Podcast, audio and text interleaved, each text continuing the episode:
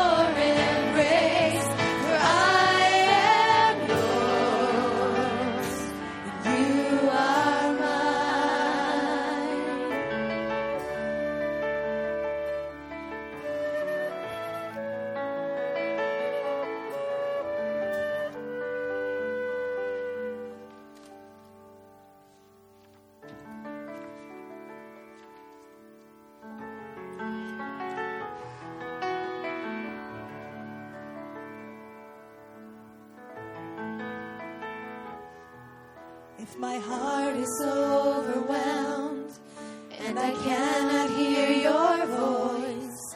I'll hold on to what is true, though I cannot see. If the storms of life they come, and the road ahead gets steep, I will lift these hands in faith. I will believe. I'll remind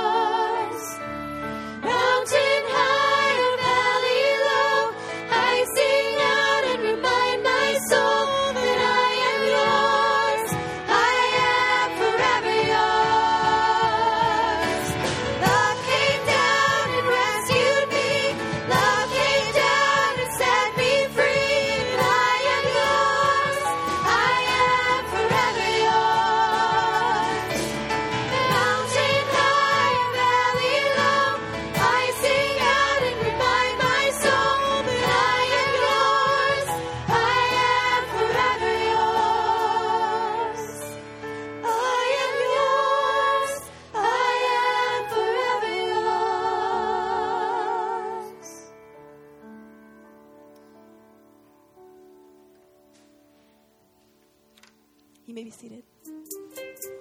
Pray to the Lord. Pray to him while he can be found, for he is near us whenever we pray.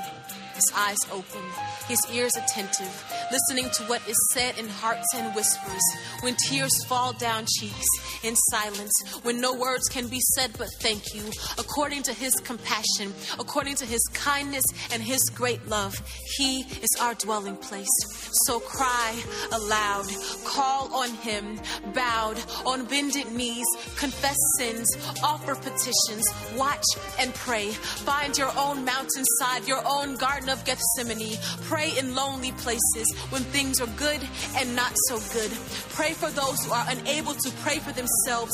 Stand guard, mind your post, stand on the wall in the gap as words lifted to God build bridges to nations. Prayers are seeds planted, even if you never get to see them grow. God is the gardener, paying close attention to the soil of prayers lifted for generations yet to be born. In the place of prayer is where peace can be found. And we may not know how or why, but we know who. And when you are spent of words to pray, He prays for you, taking all the things you can't give voice to, surrendering them at the feet of one who is all powerful, whose words extend past time, whose love is so wide and deep that it is immeasurable. Pray and don't give up. Pray earnestly. Raise your voice and quiet your soul that God may dwell in your heart. Pray when you're anxious. Pray when you're afraid. Be watchful and thankful. Pray continually. Pray to the Father, to a God who is faithful, to a God who hears. Cry out for the living God.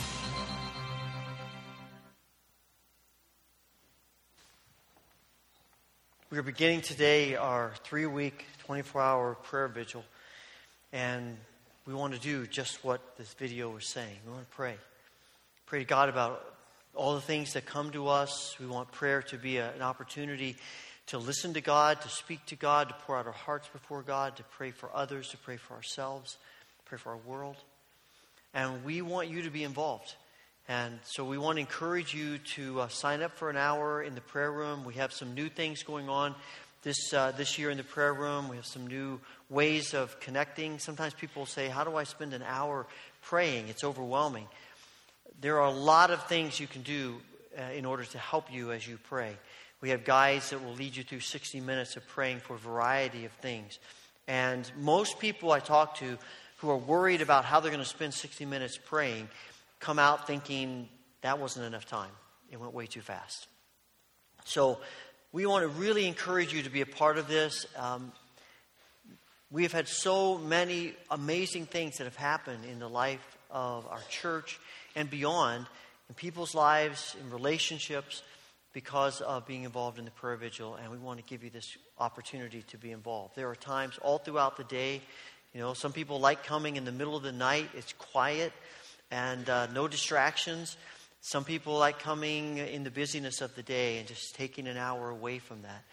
Whatever works for you, come. And I'm going to encourage you, even during the service, and I don't usually like to tell people to get on the internet on your phone while we're in church, but today I'll give you permission to do that. Uh, you can go to the church website, hcwchurch.org, and uh, you can see the slider at the beginning, and that will lead you to signing up. And uh, just do it now if you want. Uh, there's also a computer in the back. You sign up anytime. If being online is difficult for you, just call the church office. We'll get you signed up. But we, really want to fill up all of these hours, uh, 504 hours of, of praying together, and want to encourage you to be a part of that. If you have questions about it, talk to me afterwards or one of the pastors. Uh, we'll be glad to help you with that. Also, this year our theme is Circles of Prayer. And there are some things in the uh, prayer room that are specifically about circles and different ways in which that, that metaphor can speak to our praying. But we're also going to have some times where we pray corporately together. Most of the praying is done individually, though you're welcome to bring as many people with you as you want. But we have specific times this Thursday at noon and Thursday at 8 p.m. Just come, whoever's there. We'll have some people who will lead the prayer time and elders or pastors, and we will be uh, leading that time of just praying together as we join our hearts in the circle of prayer. So we really hope you will be involved in this, uh, this prayer event and uh, see what God wants to do in us and through us. We're going to ask the ushers come now and help us uh, in collecting our offering.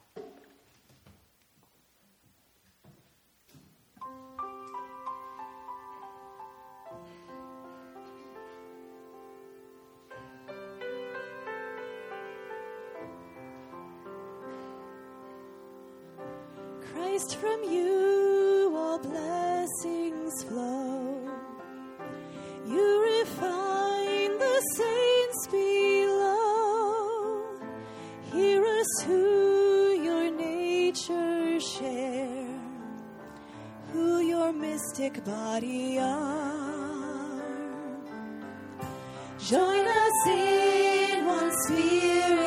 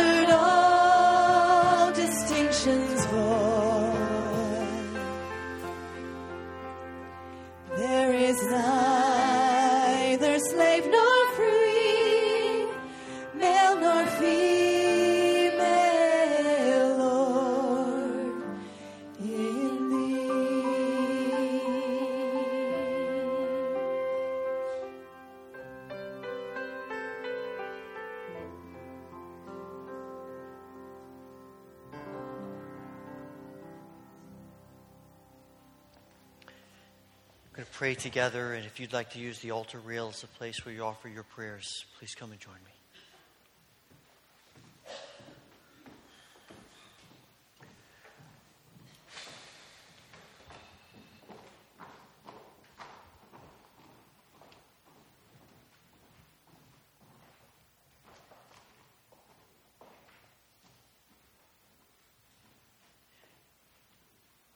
Father, we come today acknowledging your greatness, your power, your love, your spirit at work in our lives and in this place. In this hour of worship, our desire is to hear you, to see you, and to surrender ourselves to you. Father, we come to you in this spirit of surrender and, and listening and speaking because of who you are. You are good and merciful and gracious. And we are confident of you. Father, this morning there are many things that are, might be burdening us. People who are grieving, comfort them. People who are wrestling with health issues, pour out your spirit of healing on Bruce Brenneman and Bill Roski, on Beverett, Micah Christensen, Linda Roth, Alton Shea, Isla Shea, Dick Gould, Edna Howard, Crystal Blake, Emily Crickler, and others who are on our minds and hearts today. Father, we pray for relationships that are not where we wish they would be. We ask for your grace to help us in whatever part our role may be to bring about healing. And your Spirit would work miraculously in all of our relationships. Father, we pray for this world. We are continually burdened by the ongoing death and struggle from the Ebola virus. Bring an end to this. We are burdened about the violence and the war that we see in so many places of the world, including our own country. We are especially burdened about what is happening with ISIS. We pray, Father, that your, in your power you would bring an end to this evil and that you would work miraculously through your church and your people. We pray for our brothers and sisters, many who are facing such difficult circumstances, that you'd give them courage and your spirit. We think especially of the people in the Central African Republic who have been recently killed. Among them, these two pastors. We pray for the families of Pastor Thomas and Pastor Pierre and ask that you would bring healing to them and comfort to them and courage to our brothers and sisters in this nation of great need. Bring an end to the violence, Father. And let your church stand tall in every circumstance. Father, we pray that you would help us as we move into this time of intense praying in our church. It's a sacrifice to come and to spend an hour or more praying. And yet, Father, it is a joy and a privilege. Inspire us to, to want to be in your presence and to step outside of what might be comfortable for us or easy for us and speak into our lives as we pray together. Bring transformation to this place and to every place that we may go because of your Spirit at work in us as we pray. Father, thank you for hearing our prayers. These prayers, all of our prayers. We offer our prayers in the name of our Lord and Savior, Jesus Christ who loves us with an everlasting love, who has promised to come back for his children. It's in his name we offer our prayers with confidence. Amen.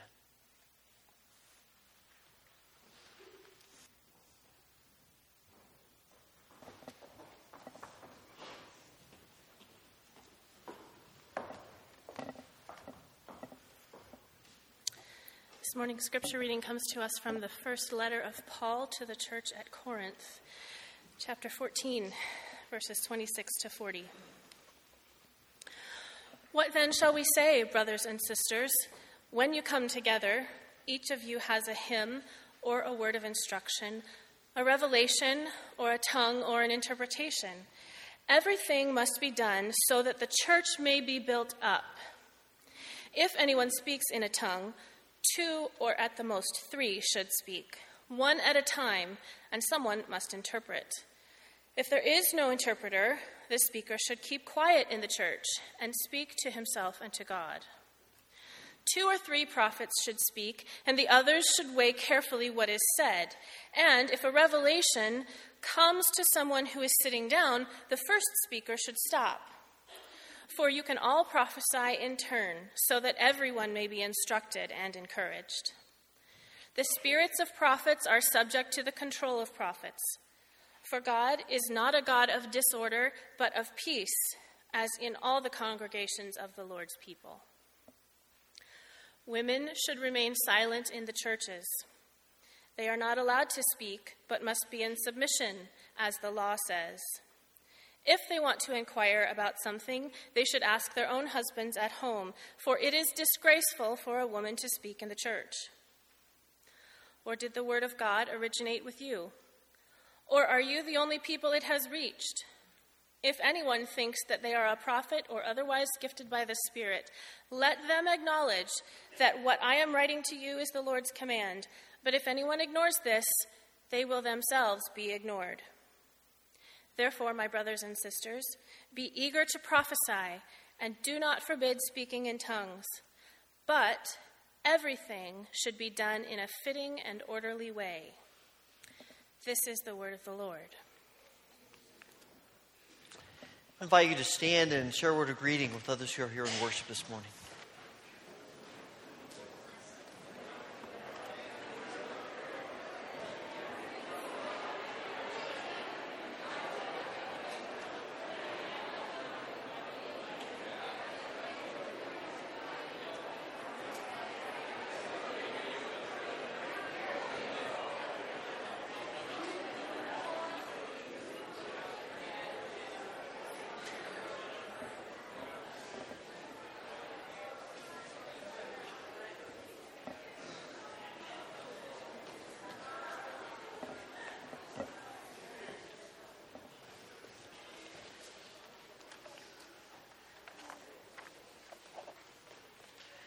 It's hard to believe that we are uh, moving the halfway point of these sermons uh, in the series. And uh, someone said to me the other day, it's time to turn the bookmark over. Uh, the one side is green, the other side is red. And it seems fitting to me that the, uh, we're turning over to the red side because there are some hot issues on this side that we're going to be dealing with today. One of those. This is where we get the title. You know, you think the title is you asked for it. But actually, this is the day where I'm saying to you, hey, you asked for it, so here it is. Um, so, and today we're talking about uh, the role of women in the church. And as you may or may not be aware, it is a divisive issue. Someone said to me, it's an odd way to ask the question, what are women allowed to do in the church? And they said, shouldn't we just as easily ask, what are men allowed to do in the church? And that just belies the fact that we, quite frankly, are innate prejudice. That we only think that we have to discuss what women can do. And we never think about the fact that there would be limitations on men. Now, you got to understand my perspective, uh, just so you know up front. My grandmother was a, an ordained minister in the Wesleyan Church. My mother is an ordained minister. My wife is an ordained minister. So you can kind of guess my perspective about this. So I'm just going to lay that out right, right up front. But I do want to try to be fair because, you know, when people are asked, why do you, why are, do you limit what women can do in the church? The answer is almost always because the Bible says so. So let's look at what the Bible says. I think that's important. So I want to quickly walk us through some of the key things about the scriptures talking about women, talking about women and the church and roles. Because you got to begin at creation. Because here's where it starts. And when women are created, the woman is created, it is very clear women and men are created equal. Genesis 1:26 says God created human beings, male and female, he created them in his image. It doesn't say created man in his image and then the woman was inferior to that. There are many of the cultures around Israel that would say that, that uh, women are created in, in an inferior way, but not Israel. That is not what we get in the biblical record in Genesis. What's intriguing is that sometimes people will say, well, women are created as a helper for the man. That the woman is is, is a helper to him. That's why she was created. And in our minds, helper means inferior. You know, if someone is your helper, they are your assistant, they are someone who does jobs you don't want to do or you don't have time to do. They are, they are relegated to things that, you know, are second nature, second class. But that Hebrew word that is, that is translated helper in Genesis 2.18 where God says we need to have a helper for you, man, is actually most of the time, in fact, almost always, it's not used all that many times, but almost always, it is actually the word that's used to describe God. It is one of the key words to describe Yahweh in the Old Testament. A few examples Psalm 33, verse 20 says, We wait and hope for the Lord. He is our help. and our shield. Uh, Psalm 70, verse 5, talks about, says, Come quickly to me, O God. You are my help and my deliverer. Psalm 121, verses 1 and 2 says, I look unto the mountains. Where does my help come from? My help comes from the Lord, the maker of heaven and earth. Psalm 124, 8 says, You, O God, are you are my help. My help is in you, in the name of the Lord, my maker of heaven and earth. And these are just samplings. It is almost always connected to God. So to say that helper is an inferior idea would be to say that God is inferior to us. And we know that's not true. A better translation of that term might be rescuer. And you might say that the woman rescues the man from loneliness, from what is missing in him that God knows he needs. And together they become human beings. They become what humanity is supposed to be. So it's not a lesser created being, they're equal. Move on to the Old Testament, on into the Old Testament. There are two fascinating stories in the Old Testament that I keep asking myself, why in the world are these stories here? Because in a, in a culture that is far more patriarchal than ours is, here are these two stories where women are the heroes, and in at least one of the stories, the men don't want to do anything without the women leading. First stories of Deborah, Judges 4 and 5. The Israelites have again sinned against God. They've rejected Him. God sends another nation to oppress them. They cry out to God. It's this repeated uh, history throughout Judges. And God sends them a judge, a leader, a ruler to rescue them. These are people like Gideon, Samson, Samuel. And in this particular story, it's Deborah. Deborah is the judge. Actually, she's more than a judge. She's, she's spoken of in higher terms than some of the others are because she's also a prophetess. She speaks the word of God to the people. And it's through Deborah and her leadership that Israel defeats their enemy, and obviously through the, the Spirit of God with them. But she is the spearhead, she's the leader of that, and they are set free. You move on to 2 Kings 22, 2 Chronicles 34, it's the same story. Josiah is eight years old when he becomes king of Judah. When he's 16, he decides that there's a lot of bad things going on here, and he's a man after God's own heart, like David. And so he says, let's start reforming our nation. And a part of that, about four years later, is that they begin fixing up the temple that's been in, in disrepair. And one of the things that they just come across is the book of the law, what God gave Moses. And they take it, Hilkiah the priest takes it to the king, and they read it to him. And the king begins to lament and tear his clothes in mourning because they are not doing what the book of the law says. And he says to Hilkiah the priest, Go inquire of the Lord to see what we're supposed to do, because otherwise we're going to we're going to receive God's judgment once again. He doesn't tell him who to go to. He just says, Go inquire of the Lord. Get a word from God about what we're supposed to do. And where does the priest turn? He turns to Huldah the prophetess. She is the most godly leader he can think of in this moment of need. And she gives, it says, Huldah spoke to them the word of God.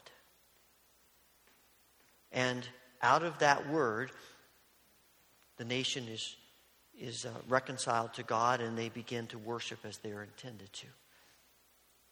I keep asking myself, okay, in this patriarchal culture, why are these two stories here? And I'm convinced they are, be, they are here because they, they don't tell us, we don't get all the stories of Israel's history.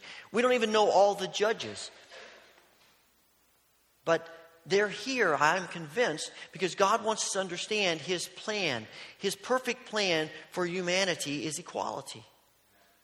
It is not levels or classes of people, it's equality.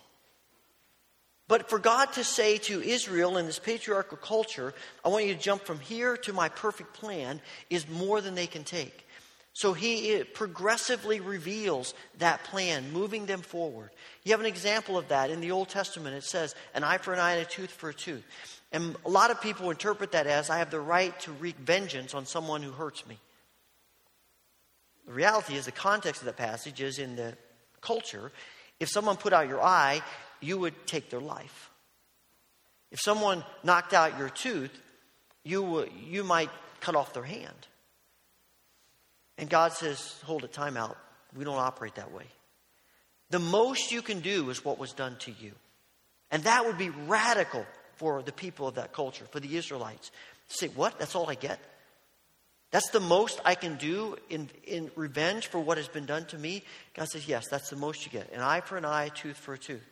When we get to the New Testament and Jesus is speaking on the Sermon on the Mount, he says, You've heard that it was said, an eye for an eye and a tooth for a tooth, but I'm telling you, someone hits you on the cheek, you turn to them the other cheek. Now we're getting to the plan that God really has in mind from the beginning that when, when his people are offended, we forgive and we love. We don't strike back.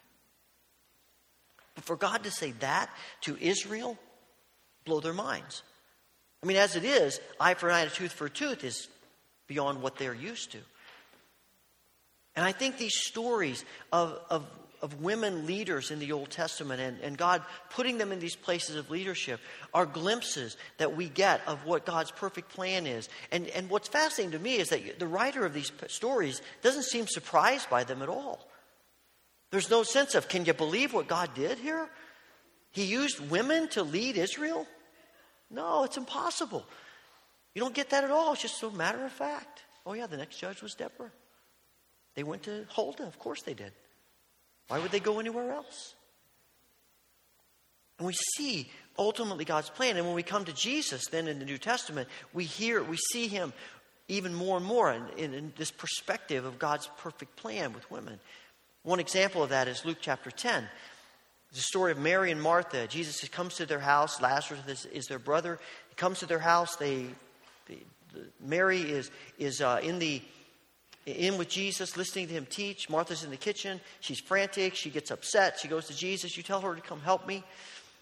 And Jesus says, Mary's okay. You leave her alone. Just, you know, just calm down. You don't need to do so much, Martha. It's okay.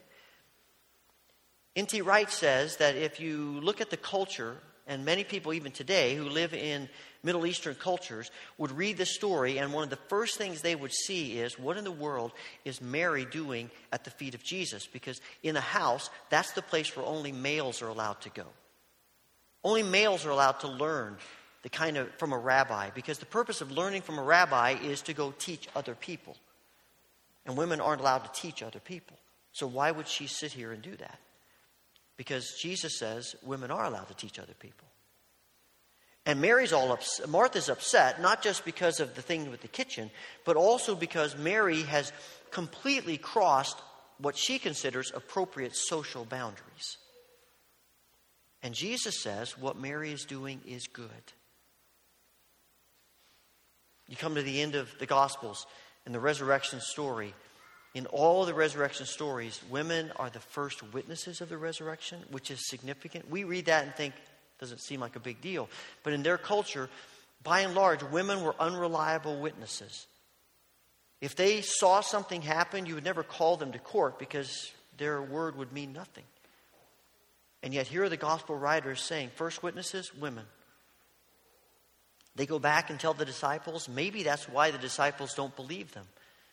They don't trust them. But the writers of Scripture seem to trust them.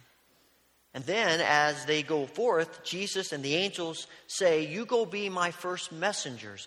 Go tell the disciples that I'm risen and I'm going to meet them. And so you see this New Testament gospel perspective. You move on into the book of Acts, and we find in Acts chapter 2, and the Holy Spirit comes upon uh, the people. Peter says, Remember Joel's prophecy that says, I'm going to pour out my spirit and on all people, and men and women, sons and daughters are going to prophesy my word. Get to the later part of Acts 21, and we find that uh, Paul is on one of his journeys, and he comes to the home of Philip the evangelist, and the writer just says parenthetically, "Oh yeah, by the way, he has four daughters, and all of them are prophets. They speak the word of God to people." Move into the end of the book of Romans, the 16th chapter. It's one of those places that we tend to not read much because it's just greetings. You know, Paul says, greet so and so, greet Lydia, greet Euodia, greet these people. And what we don't realize in that list is that there are many women who are part of that list, and they are, cons- they are called leaders, co leaders, deacons. At the end of Philippians chapter 4, beginning of chapter 4, Paul said, talks about these two women who are leaders in the church. As we get the sense in the New Testament church that women are in all kinds of places of leadership. It is the practice. And that then brings us to the problem. And the problem is the passage we read this morning and a similar passage in 1 Timothy chapter 2. These two passages are, by and large, the places that people go to, in their mind, prove that women should be limited in what they're allowed to do in the church, their roles in the church. You read these passages, I, I don't know exactly, it's hard for me to, you know, put myself into the shoes of women listening to what Paul writes. But it has to be painful to read that. I mean, it had to be painful. I was talking, you know, with the, we have women reading today, and I know that it was odd, I think, for Sarah to read that passage this morning, since she is reading to us about women being silent in the church by not being silent in the church. That was intentional, by the way. It wasn't an accident. But, you know, it's hard to get the, you know, those words stick in the back of your throat. And any of us who've ever been in a position where we have been looked at by a group of people as inferior can kind of get a sense of this perspective. And I understand when you read these passages like this why people think Paul's a male chauvinist pig. I understand why people feel that way. But that's only because we haven't really understood the context of what Paul is saying, at least in my opinion. And you're going to get two different opinions about this, but this is what I think Paul is saying. I think Paul is making a statement about a local church situation, dealing with a specific situation, not trying to make a general rule. Because again, you have two passages where Paul makes these statements, as opposed to the whole history of God's people where women are in leadership. And so, at the very least, they balance each other out. But in my mind, actions speak louder than words. And that's why I believe that Paul is addressing a specific problem in these specific places. And without going into great detail, the passage in second in First Timothy that, that talks about women being uh, silent in the church I think it's dealing with a heresy in the church. Timothy's work is the pastor of the church in Ephesus. And in Ephesus, as in all the churches, heresies arise. That's why, that's why the letters are written to address these things, these problems. In some cases, the men are having the struggle and are dealing with issues. In other places, like these two, women are having the struggle. And probably in Ephesus, you have a, a situation where this heresy has arisen, and the women, for some reason, are the most vocal proponents of it or they are most susceptible to it. And so Paul is addressing that specific issue. That in, they need to be careful, they need to be quiet about promoting this heresy, and they need to submit to the authority of the leaders of the church. You come to the passage that we read this morning in 1 Corinthians 14, and there are a number of theories about this. One is that the, it's in the context of speaking in tongues, and that, that there are some women in the church who are abusing that privilege, as there are others in the church abusing that privilege. And Paul singles them out and says, You can't do that. Another theory is that the, um, that the women are, are, are coming to church and they are having conversations with men before and after the church outside of the place of worship and creating emotional bonds with each other week after week as they gather. And that's unhealthy for them, as you can imagine. And Paul's point is stop having these conversations like that that are getting between you as a woman and your husband by creating this unhealthy bond with another man and has nothing to do with speaking in church. And you know, there are, there are a, uh, a variety of theories that are related to what exactly Paul is saying. But I think there is strong evidence to say that he, he is more than likely talking about a specific situation as opposed to a general rule. Again, you put it in the context of the whole, and that makes sense. At least it does to me. Now, I realize it's not going to make sense to everyone. That's why people feel so strongly about it. But see, that brings me back to that question why do we feel so strongly about this? For me, it's a matter of value and worth. Because, quite frankly, if you say someone is not allowed to, care, to fulfill a role in the church, they've been, they have gifts, they have abilities, but we, but we don't let them use them. We limit how they can use them simply because of how they were born. Then that says these are second class people. I don't, I don't know how else you can get around that. We're saying there are limitations put on them simply because of how they were born, despite their gifts, despite their abilities. I even I was reading this week from someone, a, a famous pastor who is on the radio and internet a lot this week, who is vehemently opposed to women in leadership roles in the church. And he said, I can't deny the fact that women have gifts and abilities, but this is the way God made it, so deal with it. I mean, in essence, that's what he was saying. And I just find that hard to grasp. What, what possible logic could God have to say, I'm going to limit people whom I've gifted? And the argument is, well, this is what the Bible says, this is what God says, and so that's the way it is. And again, that's taking a couple of passages and ignoring the bigger context and the and the bigger volume of Scripture. And all I can figure is that it is, it, it is there's a desire to limit because, quite frankly, most of the time our discussion about roles in the church is centered around power, not around submission. And the kingdom is not about grasping for power, it's about submitting ourselves to God and to one another. And we get that so confused.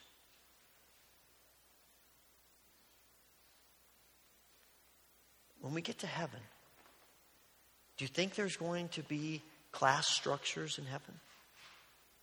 Do you think in heaven that men will have a higher place than women will? I can't imagine that. I, can't fathom that that will be the case. And if that's what heaven will be like, why would we think how we live on earth would be different?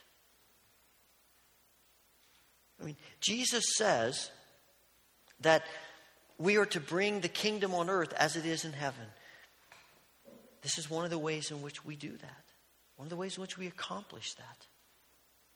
Now, we're not saying that women should, should replace men as leaders. We're simply saying everyone has the freedom to use their gifts, however, God leads them to use those gifts. And we're not putting barriers and boundaries on people. Because uh, Paul writes over and over again the kingdom, Christ came, Christ gave his life, Christ's body was broken in order to break down barriers. And that's why he writes in the song that sang a minute ago that in, in Christ there is no such thing as slave or free or male or female or Jew or Gentile. Those kinds of class structures are broken down and shattered. We're all one in Christ. And either we're one in Christ or we're not. Not different levels and classes in the church. You know, John Wesley, uh, he had many women leaders, even women pastors, which was a pretty big deal in the 18th century. But he was, he was heavily criticized for that.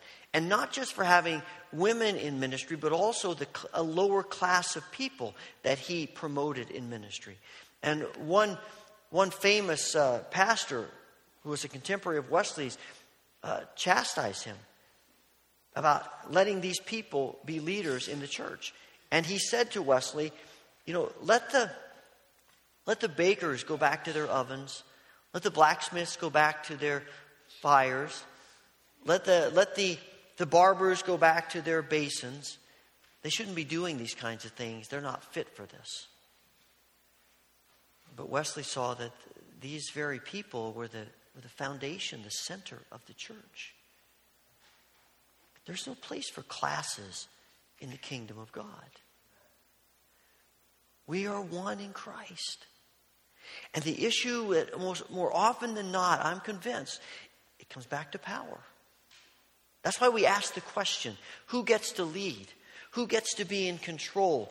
Who, who makes decisions? Who has power?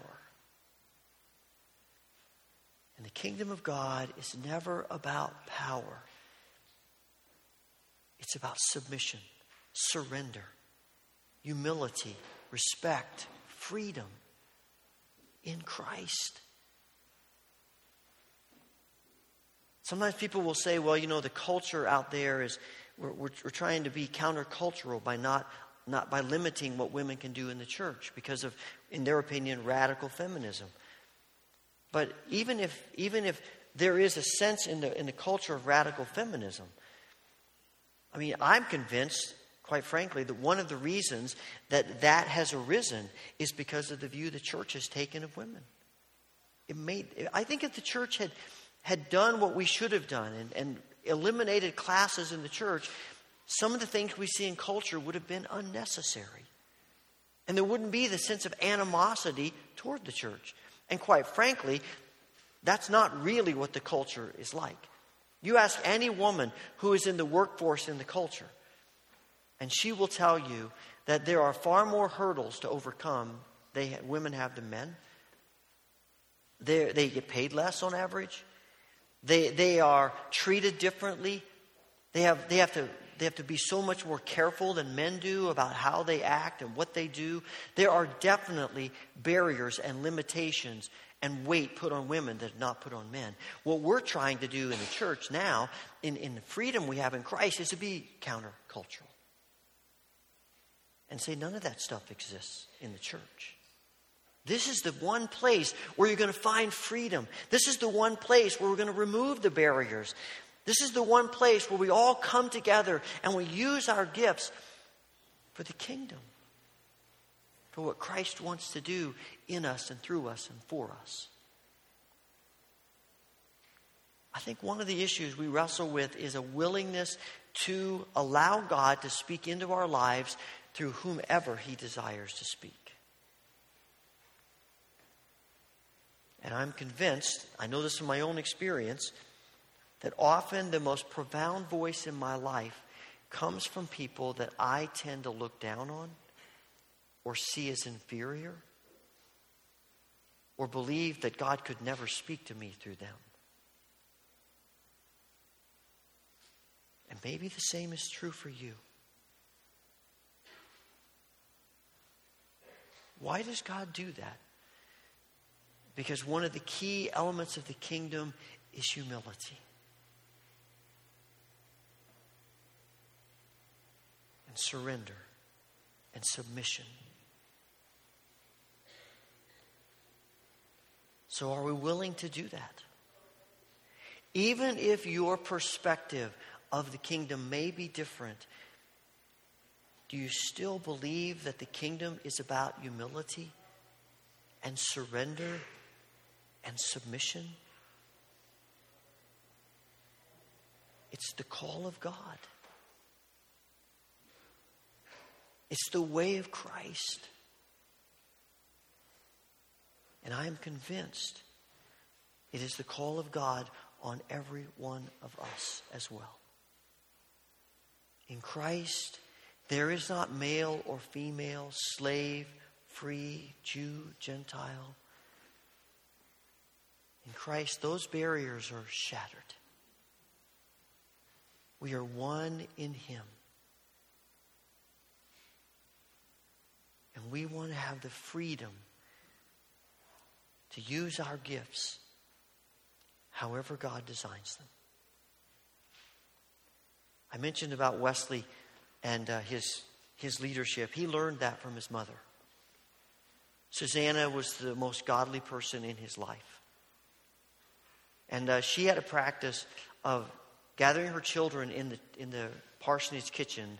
Her husband, John's father, was a, was a priest in the Church of England. And she would gather the children in the kitchen on Sunday nights and teach them.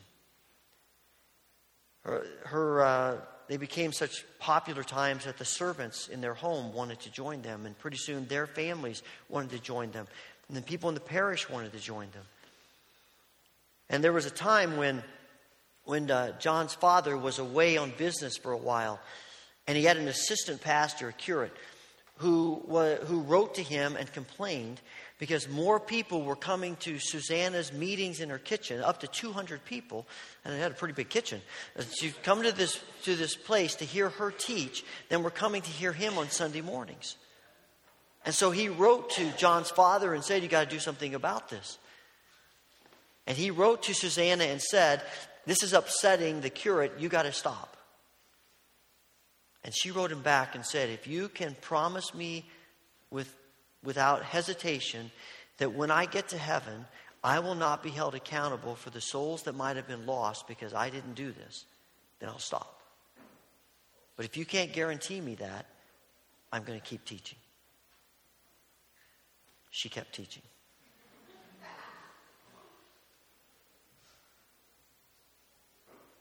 It's about using our gifts it's about loving Christ and the church. It's about humility and surrender. It's about the unity of the Spirit. And instead of looking for ways that divide us, think about ways that unite us and committing ourselves to let God speak into our lives in any way He chooses through His Holy Spirit and through His grace. Heavenly Father, For some of us, this is a real struggle. For all of us, humility and submission and surrender are difficult. Father, help us. Help us to see as you see. Help us to, to be connected to each other the way you want us. And we pray, Father, that you would work miraculously in this body of believers and beyond us, that we might live your kingdom principles through the grace of Christ and the power of the Holy Spirit. Amen.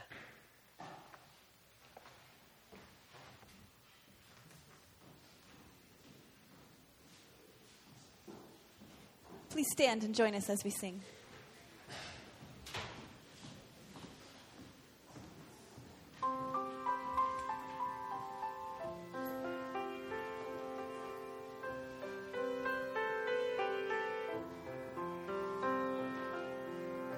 Christ from